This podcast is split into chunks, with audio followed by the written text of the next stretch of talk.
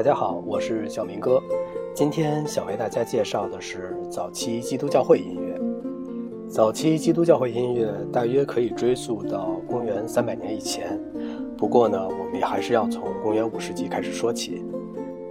我们可以对生活在公元五世纪的罗马人有大概这样的一个想象：呃，那时的人们会看到道路废弃，神庙坍塌，一度人头攒动的圆形剧场一片荒芜，而人们的生活则越来越贫困、不安和凄凉。罗马在其强盛的时代，曾经使大多数西欧国家和非洲及亚洲的很多地方接受和平，现在呢，却日益衰弱，不能防御自己了。入侵罗马帝国的侵略者呢，从北面和东面蜂拥而入，欧洲共同的文明分裂成了许多碎片，许多世纪后才逐渐演变成我们现在认为的这些现代国家。当罗马作为一个帝国衰落时，基督教会却在悄悄地发展着。到了十世纪的时候呢，基督教已经成为了欧洲主要的统一力量和文化渠道。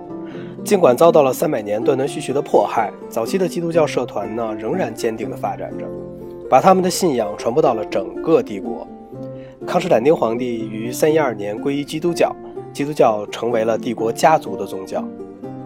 在公元三九五年。呃，狄奥多西皇帝统治时期呢，罗马分裂成了东西两个帝国。古代世界中，欧洲的统一就正式的分崩离析了。东罗马的首都在拜占庭，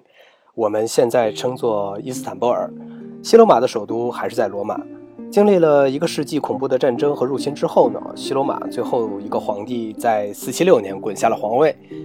至此，教皇的力量已经巩固到了这样的程度，总以建立教会、继承罗马传播文明的任务，并统一在自己统治下的人民。在前两个世纪或三个世纪中，基督教会呢必定吸取了希腊和沿地中海地区的一些音乐的特点，但是呢，教会也必定拒绝了纯粹为了享乐而发展的音乐的观点，而且呢，鄙视盛大的公众集会。比如说节日、竞赛、戏剧表演，以及更为温馨场合有关的音乐形式和类型，并不是教会领袖们不喜欢音乐，而是要使皈依者戒除任何与异教徒有关的事情，甚至有一个时期还禁止了一些器乐。我们不能就此马上的就去探讨那些五世纪西部帝国毁灭的种种迹象，比如说社会的、政治的、文化、经济等等方面。我们现在只所能做的呢，只是记录这一毁灭过程，以及由蛮族部落给欧洲带来的决定性后果。本来呢，罗马帝国曾经成功的抵御了沿北方边境进犯的日耳曼部落，即便如此呢，多种其他压力还是导致了蛮族的大量渗透。军队数量的周期性短缺，迫使帝国招募蛮族士兵，许多人由此成为罗马公民，甚至在帝国政府中做了很大的官。到了后来呢，许多部落全体获得土地定居了下来。作为回报呢，他们为罗马，呃，防卫边疆。到了四世纪晚期呢，出现了许多拉丁化程度不等的新罗马公民。最后，军队的阴谋和西罗马皇帝霍洛流的无能，导致了此前定居于多瑙河的西哥特联军对意大利的入侵。霍洛流撤退到了拉文纳的要塞，任凭西哥特人自由进出罗马，并将之洗劫一空。西部帝国的中央统治就此崩溃了，边界开始向入侵者敞开。皮克特人和斯科特人、昂格鲁和萨克逊人肆虐于不列颠，法兰克人、阿拉曼人和勃艮第人进入了北部高卢，旺达尔人占领了阿基坦和西班牙。混乱的局势的顶峰是西科特人对南部的高卢的入侵和旺达尔人的战败，后者逃亡非洲，并在那里建立了独立王国。最终呢，西哥特人赢得了对西班牙半岛和山南高卢一部分的控制权。山南高卢呢，就是现在意大利北部阿尔卑斯山区以南的地区，是古罗马的一个重要的行省。或许加速蛮族接管西部帝国的关键因素呢，还有一个是更加野蛮的匈奴人的入侵。早在公元376年，匈奴人就压迫西科特人越过多瑙河进入罗马领土。到了五世纪中叶，他们也跨过多瑙河，洗劫了北部高卢的城市。四五一年，在日耳曼部落的辅助下，能干的罗马将军阿埃提乌斯在夏隆附近的卡塔劳尼亚之野击败了匈奴人，使他们从高卢转向意大利。四五三年，阿提拉之死使匈奴人群龙无首，他们迅速解体，从此不再威胁西欧。然而，无能的罗马皇帝瓦伦提尼安三世嫉妒阿埃提乌斯的荣耀和权力，将其处死，自己也被刺杀了。旺达尔人借机从非洲来到意大利，罗马第二次遭到劫掠。在接下来的二十年中，走马灯式的皇帝不过是军队指挥官的傀儡，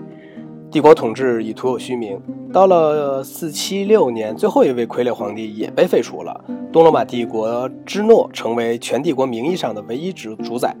但实际上呢，芝诺对西部帝国没有任何实权，而四七六年也在习惯上被视为西罗马帝国寿终正寝的时刻。不过，对于意大利的东哥特王国的建立，芝诺是负有责任的。在阿提拉死后，匈奴人的解体救了东哥特人，他们成为了东罗马皇帝的盟友。一位东哥特国王的儿子提奥多里克在君士坦丁堡长大，并在帝国政府中拥有权位。在成为全体哥特人的领袖后，他设法使芝诺将其放虎归山，派他去为帝国收复意大利。提奥多里克圆满地完成了使命，尽管他在口头上效忠于芝诺，但他却像一位君主那样统治着意大利，从493年直到526年去世。与此同时，高卢的法兰克人在莫勒温家族的克洛维领导下日益强盛。作为一名不择手段而又战功卓著的军事统帅，克洛维通过暗杀或别的方法消灭了法兰克首领中的所有竞争对手，由此成为莫勒温法兰克王朝的奠基人。通克和阿拉曼人、勃艮第人和西哥特人的残酷战斗，克洛维将法兰克王国的疆域向南拓展至比利牛斯山，向北延伸至莱茵河。仅仅由于提奥多里克的插手，才使克洛维的势力没有到达地中海。或许克洛维统治时期最重要的事件是他在五世纪末前后皈依基督教。此后有了教会的支撑腰呢，克洛维向北挺进了异教徒的地区，向南攻打异端西哥特人，而通过迎娶一位勃艮第妻子和将妹妹许配给提奥多里克，克洛维也表明他深谙政治联姻的价值。尽管统治手段野蛮残忍，克洛维却是一位可圈可点的人物。然而，他也无法预见他的努力的长期性的后果，在。五一一年，他去世时，克洛维已经创造了一个庞大而强有力的王国，并且事实上为法兰西作为一个独立的民族国家奠定了基础。我们为什么要对五世纪罗马帝国的解体和独立的蛮族王国的建立说这么多呢？那是因为这些事件确实在今后的几个世纪决定性的影响了社会与政治环境。在这里呢，我们不可能详尽的描述这种环境。但有必要指出一个普遍性的特质，就是罗马因素和日耳曼因素的不同程度的混合。日耳曼入侵者还没来得及稳定对新领土的控制，就已经开始被他们所征服的居民同化。但这一过程也没有完成，因为被征服文明本身的水准就严重降低了。原来帝国的上层人士接受了日耳曼首领的武装习俗。在军事实力和土地占有的基础上，转化成了一个半野蛮的贵族阶层。同样的呢，各种因素的混合作用，也在较低的社会阶层中产生了中世纪的农民。在大大小小的蛮族王国之中，罗马的影响程度大相径庭。可以预想啊，提奥多里克统治下的意大利。东哥特王国在保持帝国政治生活与文化的形式上做得最好。对于音乐史学家而言呢，尤其需要注意这时期在提奥多里克宫廷任职的最伟大的拉丁语作家波伊提乌斯和卡西奥多鲁斯。波伊提乌斯首先是一位哲学家，而卡西奥多鲁斯是历史家和政治人物。但他们二人都基于希腊文献撰写了音乐理论文章，特别是波伊提乌斯的著作，成为整个中世纪音乐学术研究的基础。音乐史学家们长期以来都有这样的一个观点：古代基督教徒的崇拜仪式是模仿犹太会堂的，但是现在的学者们发现，教会和会堂的仪式是独立发展的。的确，早期的基督教徒可能是故意避免去模仿犹太仪式，以便强调他们的信仰和仪式的突出特点。早期会堂同犹太圣殿的宗教功能有很大的不同。耶路撒冷的第二座圣殿建于公元前539年，所罗门圣殿的原址上，直到它在公元70年时被罗马人摧毁。它是公众礼拜的地方，崇拜仪式主要是献祭，通常是一只羔羊，仪式由祭司主持。立位人包括乐手协助，非神职的以色列公众在一旁观看，视情况而定。祭司甚至世俗的礼拜者把一些献祭的动物吃掉，这样的献祭一天举行两次，安息日和节庆日增加一次。在仪式过程中，立位人唱诗班合唱一首为一周中每一天所特别准备的诗篇，由弦乐队伴奏。在重要的节日，比如逾越节的前夕，当人们做个人献祭时，唱带有哈利路亚迭歌的诗篇。一件很像是阿弗洛斯管的。管乐器同弦乐器一起伴奏，个人也在圣殿中祈祷，但多数祈祷者则是在家中或者户外面向圣殿进行祷告的。在圣殿献祭和基督教弥撒之间显然有相似之处，他们都采用象征性献祭的形式，神父用酒来代替基督的血，